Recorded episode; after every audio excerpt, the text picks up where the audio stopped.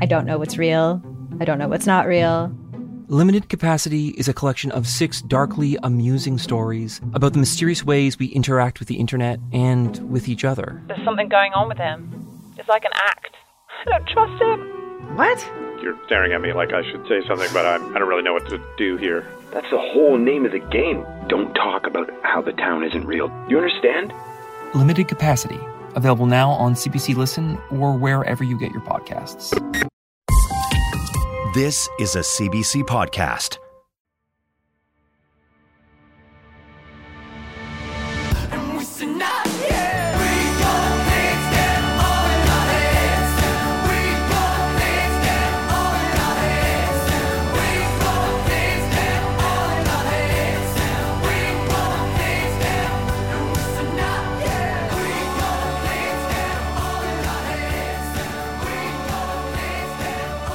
Do Let's it. do it. Uh, uh, Tran, hello. Uh, Hi. Nice, nice to meet you. You too. Uh, uh, we were just we were just talking about how you're in Montreal, and uh, and which is is by far I think one of my favorite Canadian cities.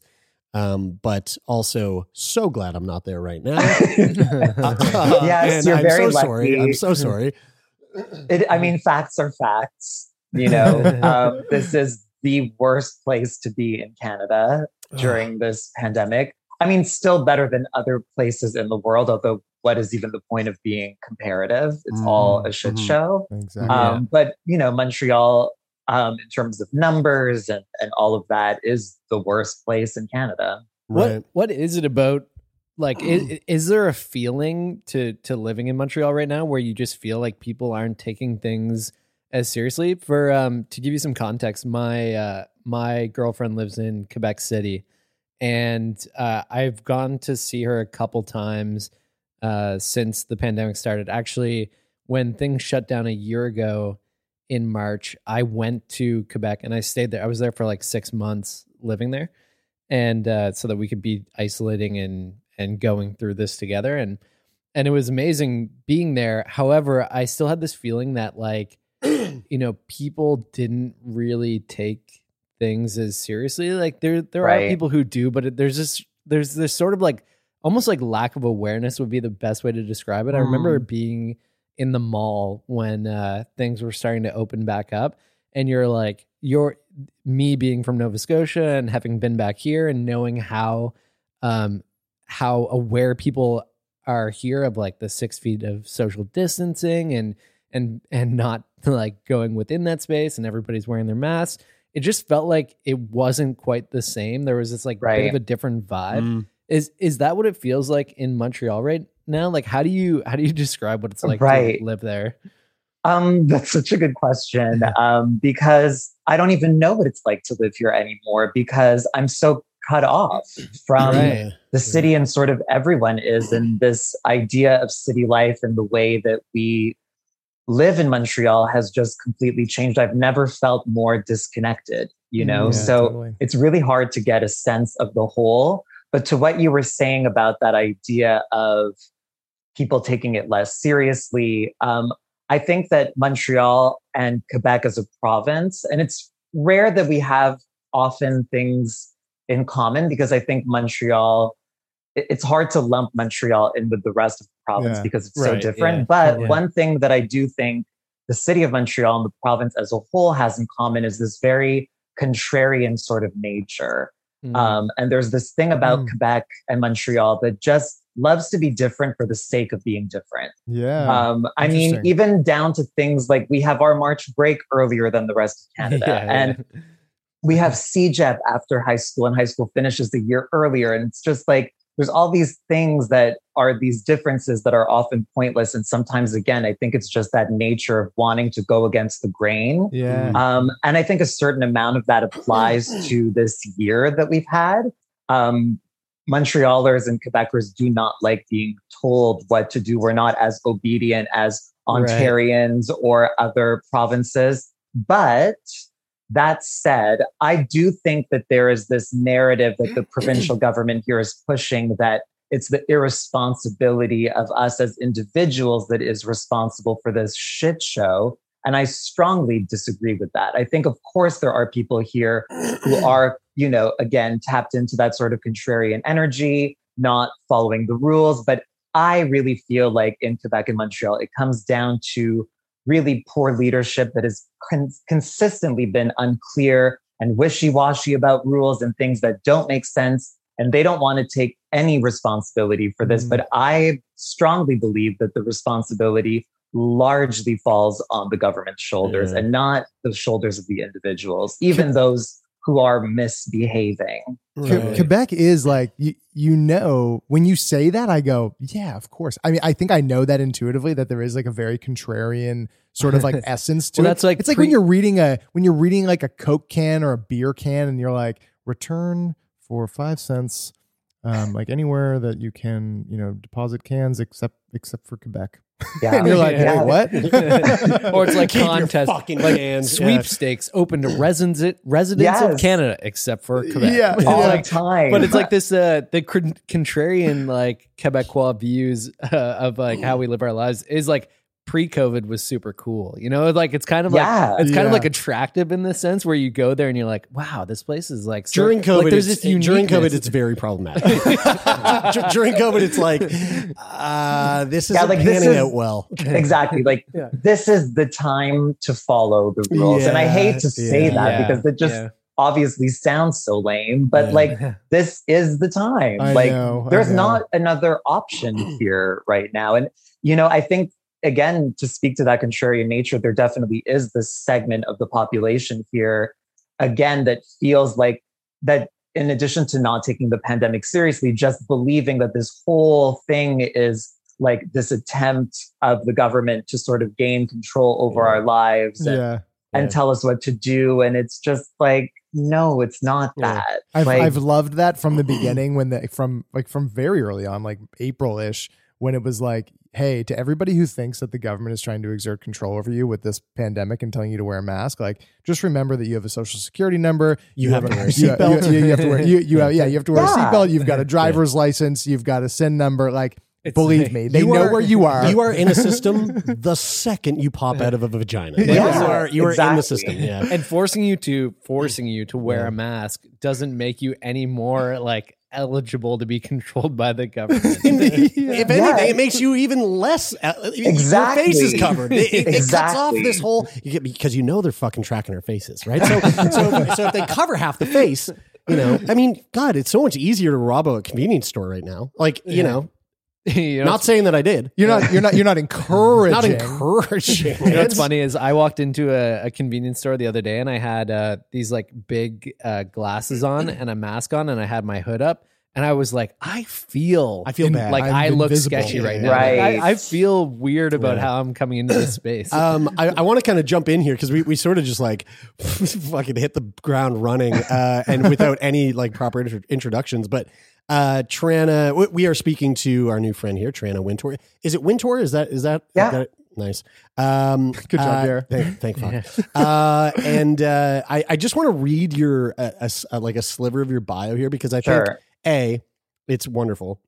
B it makes me want to change my bio. And C, I think it gives a really good uh, sort of outline as to who you are in these two these two short sentences. Uh, Tranna Wintour is a spiritual, pop culture obsessed, fashion hungry, transgender comedian, singer, producer, and writer. She's basically Barbra Streisand minus the fame, fortune, and clone dogs. Um, uh, which I fucking love that. But Wait, hold on. Does Barbra Streisand have clone dogs? yeah she yeah, does yeah. Whoa, I didn't know. You Yeah. didn't know that? Oh my god, I would clone you, you little sweetie. Holy fuck! I'm gonna, I'm gonna, I'm gonna. This, I'll, I'll bring that shit into our, our next field. and for anybody who is, if you're, I mean, no, wait, this isn't on video. You're just listening. Yeah. Loki's sitting on my lap, my my French bulldog. Yes. um, uh, so Tranna, in reading your bio, there was something that you said earlier about us talking about, you know, the the state of Montreal right now, um, and you were seeing, saying that you feel more disconnected as a whole.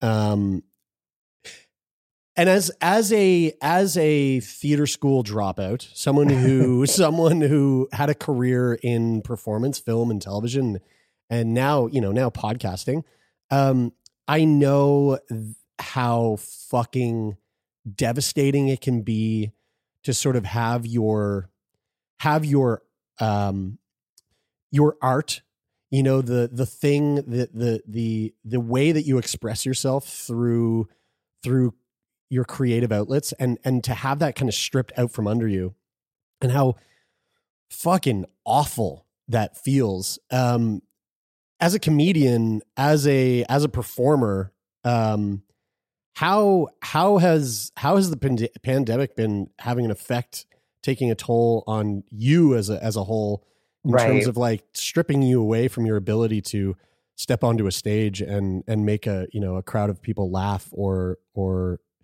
or have a crowd of people just you know taking in what it is Feel. you're giving them Yeah. well, I mean, it's, I mean, that's been the biggest issue for me this last year. And it's only gotten more pronounced over time. But um, I'm definitely like an introvert by nature. I need a lot of alone time to sort of recharge and refuel. Um, but I think even the most sort of solitary lone wolf people among us, like this whole year is just beyond pushing that to the limit. Mm. And, you know, in addition to needing this sort of alone time, there's this charge of energy and electricity that performing really brings to my life that gives me the energy to do everything that Yeah. I need to do.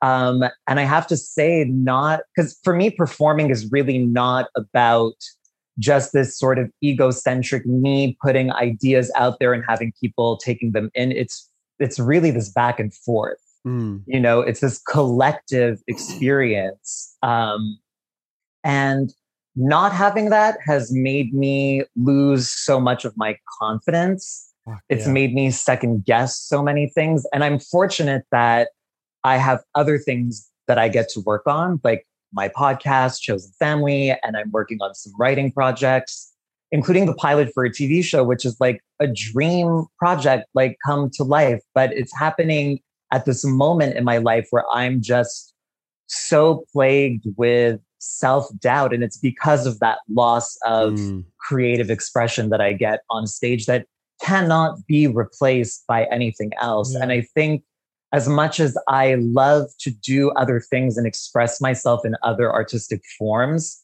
fundamentally, like in my deepest nature, I am a live performer. Like that's the Mhm. thing that I care about the most. That's the thing that brings the most to my life and the most fulfillment.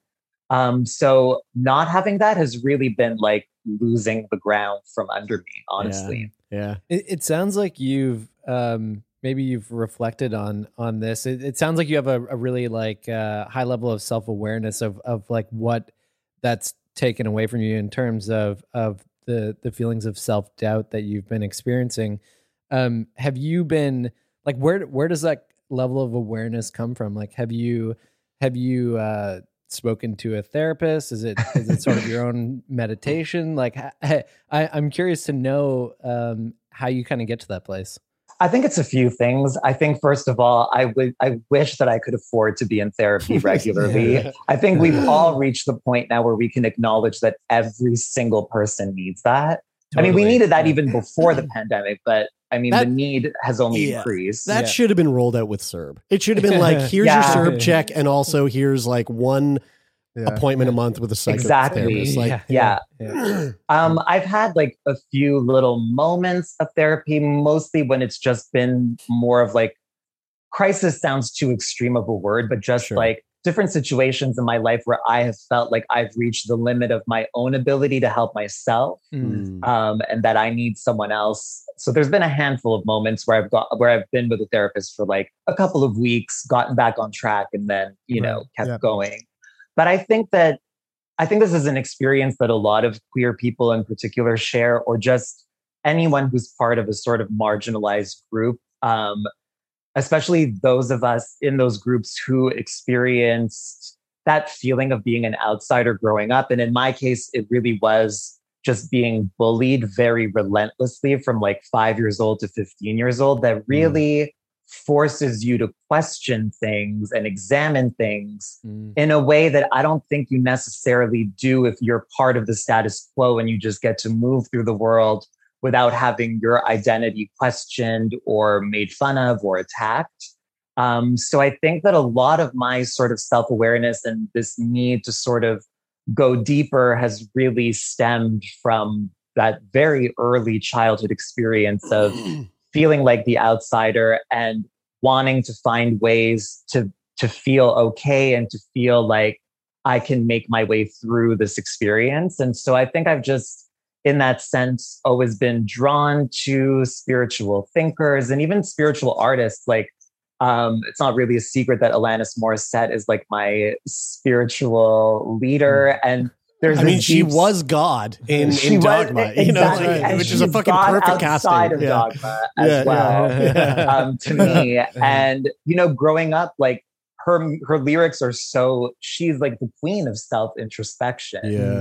um, and self awareness. And I genuinely think that I learned a lot from her growing up. Um, and I think that sort of spiritual curiosity and and wanting to be okay is sort of what leads me to seeking out information that can can help me and maybe then in turn help others too sort of navigate the harder things but let me assure you like i am self-awareness does not mean being okay and Yeah. self-awareness does not mean having it together Yeah. Mm. but it is Yeah. a but it but it, it does it it it does lend itself to a to an opportunity for for that because I, Right. because because when you are self aware then you can then you you are I guess more likely or you you have the capacity at some point through that awareness to to identify things that need work or yeah um, or and, and allow you to do that. Quick side note: Did you know that Alanis Morissette's brother is like is like a like a like a kirtan No. uh, like yoga music No. icon icon? Who? no i had no idea Who is it? Alanis brother, Morissette's Wade? brother. Her- who's her brother? Yes, I think it is Wade. Yeah. Because she Oh, has no- two no. brothers, one who's a twin. She has a twin brother, and I believe they have another brother, although I could be mistaken on that. I think but- it's I think it's I think it's Wade. He came to Halifax no once shit. to Halifax Yoga here, and it, and it was like you know it was it was built- Explain kirtan for people who don't know what kirtan is. is like kirtan is like uh is is like um is like uh hindu chanting music with like It's music sung in Sanskrit. san, sung in sanskrit It's Yeah. got like um you use um um not sitars what what's what am i not what's the Oh, why am i um, blanking on the name of that instrument Yeah, I'm blanking on it now. oh, I thought it Uh, was a sitar. it's not a sitar No. sitar is like the big Oh, like the super yeah, yeah. huge guitar but it's a sitar and and uh, and oh what's a harmonium it's called a Yeah, yeah, harmonium yeah, it's kind of yeah. like an organ and an accordion together and it's a it's a i digress Yeah, I mean, we are getting off track, but I, but I also Let's in- get off in- track. in light of in light of Alanis Morissette. I have to ask, uh, and anyone who hasn't seen this, but Trina, have you seen the? I watched this maybe two months ago. Uh, in 1995, she did um, "You Ought to Know" on David Letterman, and that performance of "You Ought to Know" is like, I, I love Alanis Morissette already, but that performance is it's this like super fucking like like grungy garage mm-hmm. rock nirvana style performance of that song that when you take when you listen to that performance and then you compare it to like the radio mix it's two completely different songs and like she's so she emotes she's such an emotional yeah. like songwriter and an emotional singer but like watching her perform it on on letterman with this live performance i was like i immediately was like oh my god i fingers crossed when you can go see shows again in the future like alanis morissette i have to see her perform live because it, I I, feel like it is a completely different fucking ball She's amazing. And what's crazy, actually, so I do this sort of cabaret slash storytelling show called Dear Alanis, which is me singing these piano covers with um, my amazing musical director Les Friesen, who's also a big Alanis fan. And it's not it's not really a show that's about Alanis's life story. It's sort of about the connection between her music and the way that it sort of served as the soundtrack to my life right. and we did it a couple of times in Montreal and it was phenomenal. Like it was just like this like spiritual experience for everyone there and it was emotional and funny and we were going to be doing it at the Toronto Fringe last summer, summer 2020. And our last show was the day before her concert in Toronto, which we were going to see. Oh, So it was like this total Oh my like God, worlds could moment that was so like supposed yeah. to happen. And then of course it, it didn't. ah. Fuck 20, you, COVID. 2022. Here we come. I, I want to go see Dear Alanis. That sounds amazing.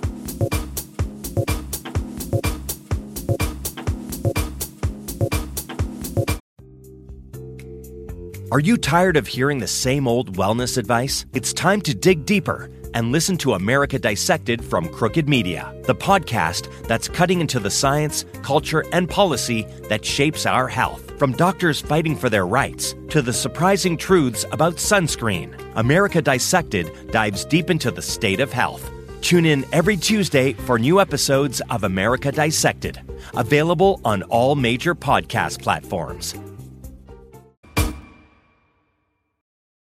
I uh I'm I I'm it, it it makes me, you know, hearing hearing you talk about all of that um and talking about your art and how it's kind of uh played a role in your life. I'm it makes me wonder um so so just for for context um I I have cystic fibrosis and a big part of my upbringing with CF, you know, uh I faced a lot of hardship with my illness growing up and um it's you know mentally it really fucked me up and there's a whole there's a whole bunch of shit there but for me um the you know hands down like the best therapy that I ever received for my illness outside of the medications that technically keep me alive but but but but Very important part. I mean, those Yeah. are important, but but this plays. I think this plays a, an even more important role.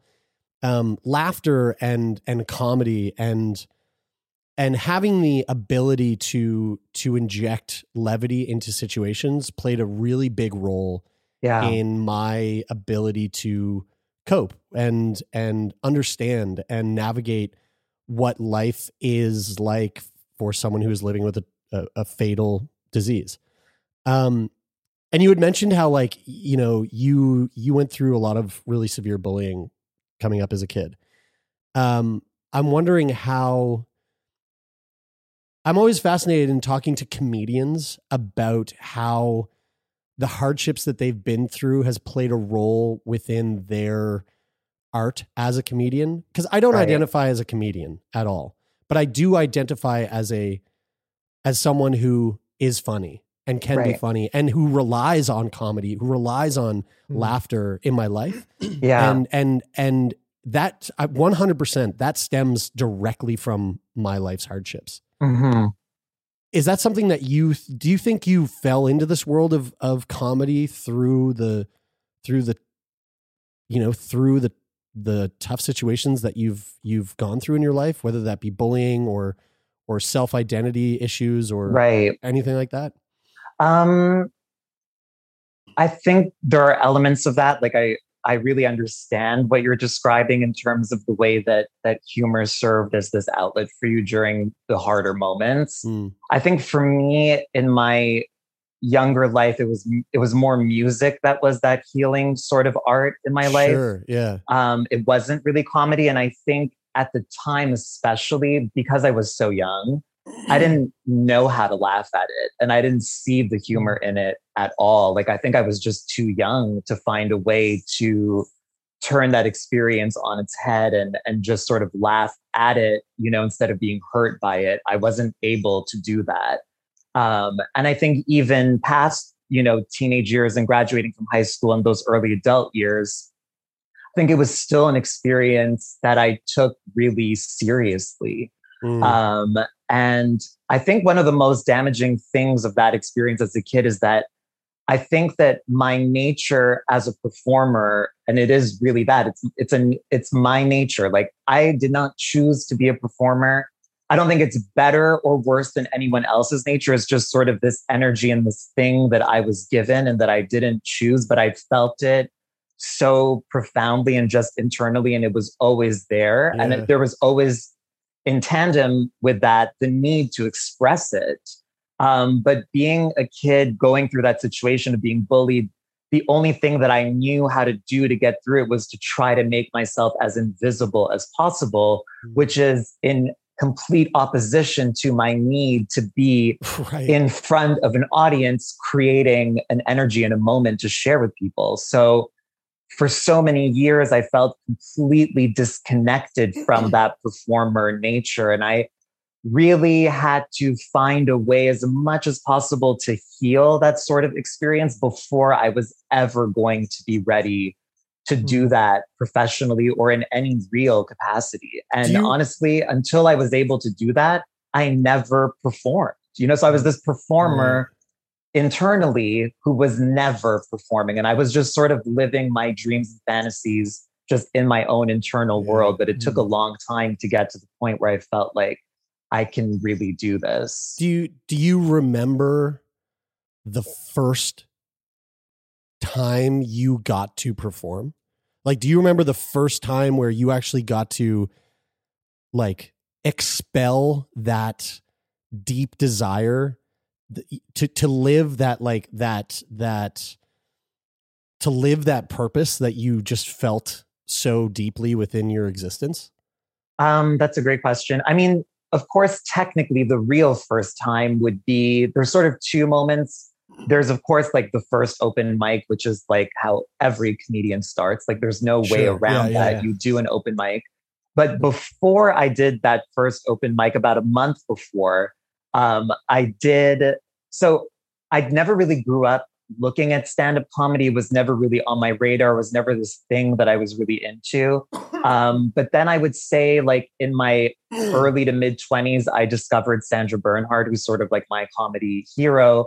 And when I saw her doing what she does, which is stand up, but it's also music and sort of something that's a bit more theatrical and stylized. And Mm. I, I, when I saw mm-hmm. her, it was just like, oh my God, like this is the outlet of expression that I've been looking for my whole life. So I knew in the moment of seeing her, I'm like, this is exactly what I am meant to do. But it, I still needed time to feel ready. I've never been someone who's good at just jumping off the cliff or like diving off the diving board. I need to like feel ready. I need to feel prepared and confident. So I spent like a year just like writing material and sort of emotionally getting myself ready to do this because I was also scared to do it because I thought I was throwing myself into like a bullying situation part two. I was like, my God, right. like I'm opening up myself to like God knows what.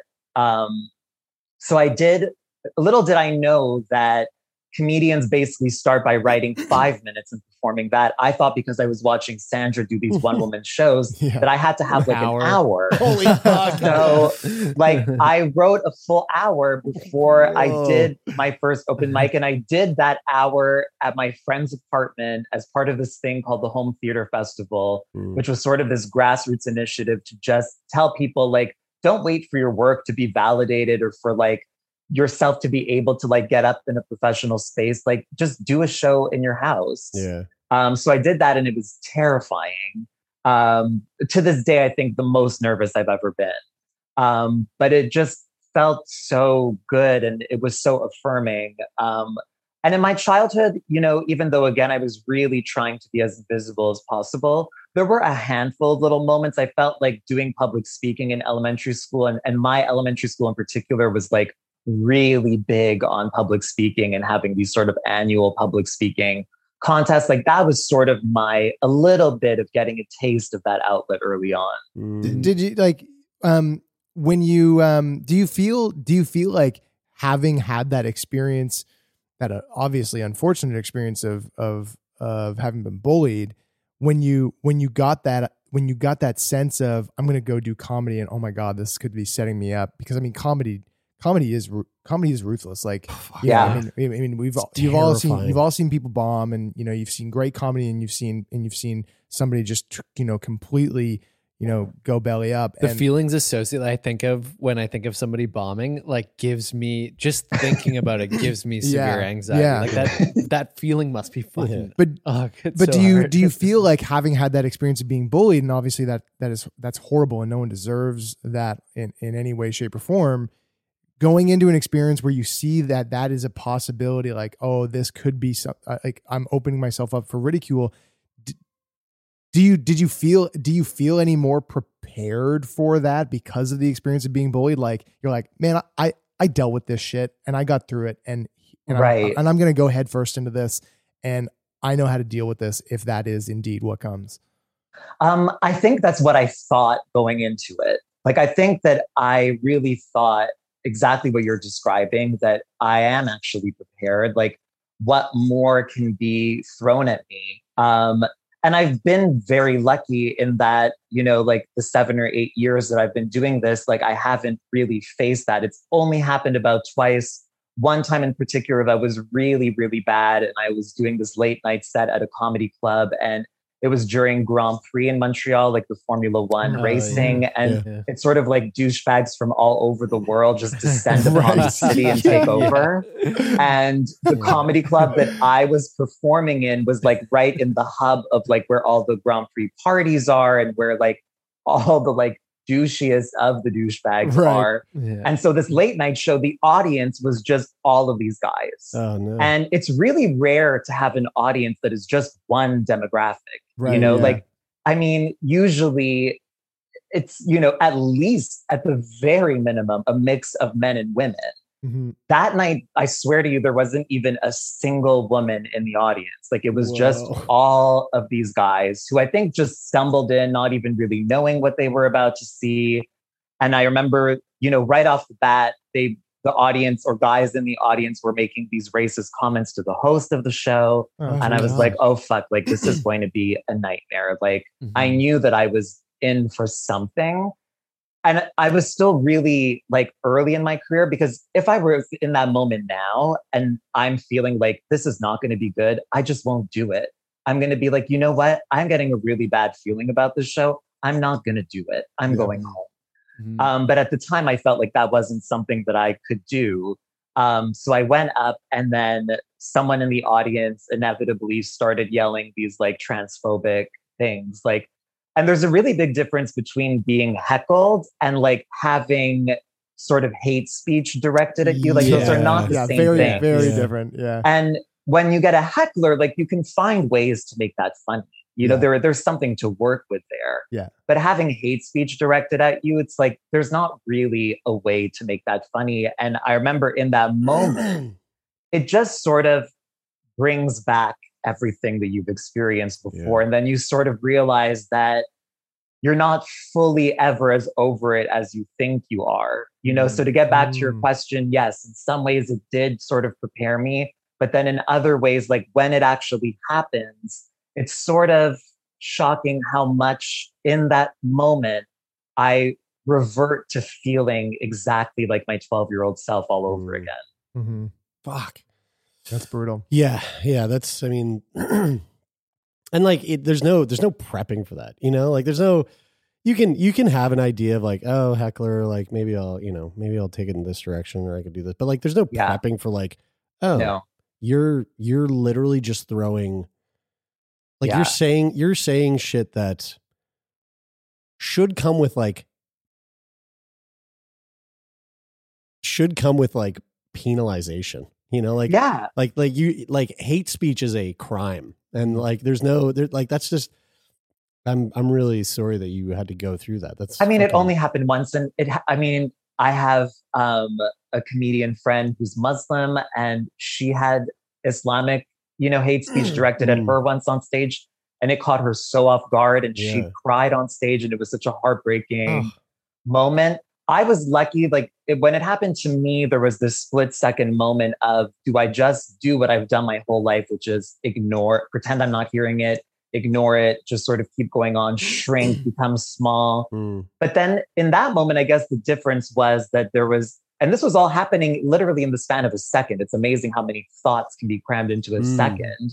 But then there was this other part of me that was like, I've had to go through so much to be able to even get up on this stage. So, like, fuck no, is this person going Yeah. to come in my Yeah. space and do this? And I don't remember exactly what I said, but I know that I like successfully ripped him to shreds and it wasn't funny. I was being like very Yeah. just brutal, Yeah. you know, but in the way that it needed to be. Yeah, well, they open the door for that as soon as as soon as Mm. as soon as someone someone speaks like that. Do you like? and and and especially for anybody who's for any uh, this was something that I was listening to on a podcast today. Again, I've been talking about Hamilton Morris on Joe talking on Joe Rogan all day today because Hamilton Morris is just fucking such a, a gem of a of a human. But they were talking about that, they were talking about performing and people who are in public space and you know people who are in media and just how how easy it is for people to not have any empathy Yeah. for Yeah. people who are who are performing and are in media and are in the public eye because and like how easy it is to forget like imagine if you were in this person's shoes Yeah. on stage about to try and make a group of people laugh Yeah. or that or you're a politician and you're about to go and say something and you know fucking poor sleepy joe makes a little slip up on his words and now like he's got dementia and like you Right. know, or or like the severe harassment of Britney Spears. That is, Yeah, that to me is like the Fucked. epitome. Yeah, yeah, Yeah. it's fucked. Yeah. It- yeah, it, I, I mean, it's the other thing too is it like when you when you talk about a comedy club, you know, there's it, there's like inherent issues there where you get a bunch of people together, serve them a bunch of fucking alcohol, Yeah. and you know, I there, there's probably reasons why you can't get fucking liquored at the opera. You know, like I'm sure, Right, right. Yeah. Like- That's a like, good it point. would, it would never be as classy as it is Yeah, yeah. No, I think it's be. too like it's technically possible, but it's too expensive to get liquor Yeah, at the yeah, opera. that's right. Yeah, You they know, like, only- the drinks are so Yeah. expensive. They only sell Louis the Thirteenth like 100, 150 dollar shots at the Yeah. opera. yeah. Um, I, I want to, you've mentioned your podcast a couple times. I, I would love, uh, if you don't mind, just just giving our our, our listeners. So you know, we're we're we're we're sort of a, a new family member to the CBC, and it's it's uh, it's it feels great to be a part of the fam. But uh, but it's uh, we'd love to let our listeners know about about your podcast and and what it is that uh, you and your podcast partner uh, Thomas are are trying to get up to. So it's called Chosen Family, and um, it is a talk show. So I mean, you know, the format. I'm not going to try to pretend that it's like some sort of groundbreaking thing that is so completely unique and different to everything else that's out there. But our our talk show really focuses on the arts, and more specifically, the arts as this tool for processing um, and Mm. healing trauma, or you know, just navigating life. Like really, the sort of link, examining the link between the creative process and the sort of healing process slash spiritual enlightenment process. But it's also funny, you know. Like Thomas and I are both comedians, so there's there's a humor that we're bringing to these really deep and meaningful and sometimes heavy conversations. Um, but I think part of the reason that we wanted to do something like that is, you know, comedy is all about making people laugh, but there are other things that we want to talk about and other emotions that we want to share. And this is our third season that just started about a month ago. And in a weird way, like this whole year that we've lived has really given the show a, an even deeper meaning. Like I just feel like it, its purpose and its reason for existing feels so much more amplified right now because Mm. now there's this opportunity that we get in the show to create connection in this in this new way and i think that people's people's listening habits have changed as well too you know podcasts frequently are something that people listen to on their commutes and yeah. you know, sort of like while you're doing things. But now I think like especially for people who've been living alone for this last year, I've heard this from many different people that podcasts and listening to your favorite podcast now feels like this way to not feel so alone. Have you have Um, you seen that meme? That meme of uh, I mean, Yeah, this is my favorite meme. It's it's my favorite meme too. It, it came up before COVID, but it's this it's this image.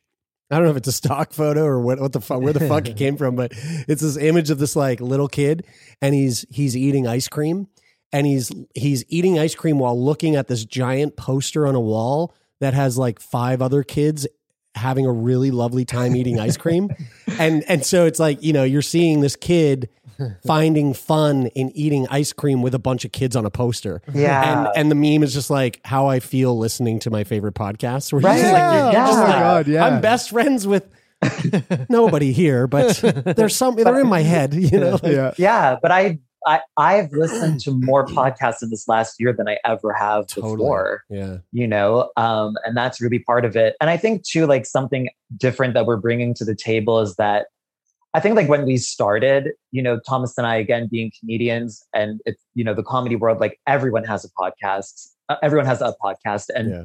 most of those podcasts are just comedians talking to each other you know and there's sort of like long conversations that meander and go into like a million different directions and that sometimes can be a little bit annoying to listen to. Yeah. um, but ours is really more about this idea of telling stories through conversation. Mm. you know so it it's edited and there's really beautiful sound design in it and it's really about having conversations that tell a story and and it's specific. And i think you know in this age where everything is like snark and cynicism and you know there's a certain amount of fun that i derive from that energy as well but i think it's nice to actually do something that is just really genuine and from the Yeah. heart and that is actually uplifting and is not really cynical you know and Mm. is but is not corny either it's not corny Well, again, uh, the uh, the podcast Chosen Family, uh, you can listen to it wherever you find fine podcasts, just like this one here. Uh, I take it you guys are on Spotify and Apple Podcasts and the Yeah. CBC Listen app, all those places. Uh, Yeah. Tranna, I want to say thank you so much for taking time out of your day to day to sit down with us and to just have a, a long meandering conversation that went in a whole bunch of different directions and I hope wasn't so fucking No, annoying for someone. no. no this was not bad that's not what i'm talking about. No, about I know, I know what you mean. I know you. I'm just pointing like, uh, Tranna, i'm this talking was, about the ones where like you have no idea what they're talking about yeah, where, where if you stop listening for three seconds, you go, wait, what the fuck? How did Yeah. we get here? How, how Yeah. did we get here? Did, did you, did you ever listen to uh, You Made It Weird? Uh, yes, with um, with Pete uh, Holmes. Pete Holmes. Yeah. Yep. Kind of like an inch in, just in you saying that, trying to like that I totally know what you mean by that. And like I, I there, you know, depending on the guest, I, I love listening to Joe Rogan if the guest is right, but but it is like, you know, a three hour fucking who knows where this shit's going. And yeah and, and that has its place and i'm not knocking Totally. that it's just not No. for me Yeah. But Pete Holmes, this podcast, and this is like a total inadvertent plug for Pete Holmes' podcast called "You Made It Weird," and it he has like three or four things that he always hits on, and he, He's, ta- he- he yeah, talks he's a very fascinating individual. He loves to talk about spirituality or Yeah. religion. Mhm. He loves to talk about psychedelics. psychedelics. Tim Ferriss Oh. is like that Yeah. too. And Actually. and he kind of hits on these like you always know that he's going to hit these notes in the podcast. It's sort of it's like it's halfway between that like who knows where this is going and also I know exactly what I'm going to get. It's Right. very You you kind of feel like you're just listening to someone going, I don't want to go see a therapist, so I'm just going to make you my guest, my therapist for the next hour. And Anyway. just, yeah just, i mean i have to admit i've been guilty of that Yeah, oh fuck! Are you Yeah. kidding me? Yeah, exactly. so Those have we. Those are some great recommendations, but I just wanted to let you guys know we probably cut this episode about three minutes ago because we have a quota of only promoting one podcast per episode. I So, actually, uh, I actually so- have taken a note where I I got to talk to the guys about talking about other podcasts on our podcast, uh, and uh, so now I'm bringing that up. Uh, Tranna, again, thank you so much. This has been really thank fun. Thank you and it was thank nice you to get guys to know so you. much. You I look too. forward to uh, getting out to your uh, uh, Dear Alanis. Is, yeah that's what it's called. Uh, Yes. When, when Fuck this all, and I'm going to be in the audience with Alanis Morissette when she goes. sitting Um, next to her Yeah. Yeah. Holding Uh, her I'm gonna- hand. I'm- that's my plan. amazing Amen to that vaccine, baby. Let's Yeah. get it. Yeah. Let's get it. Roll it out. Thanks, Tranna. thank you guys And that was our conversation with Tranna. Sick Boy Podcast is a Snack Labs production. It is produced by myself, Jeremie Saunders, Taylor MacGillivary, Brian Stever, and Lauren Sankey. Sound design is coming to you from Donovan the Meerkat Morgan. Sickboy Podcast is managed by Jeffrey Lonis, and the music is from our friend Rick McCoy. That is it for this week. I'm Brian. I'm Taylor. I'm Jeremie, and this is Sickboy.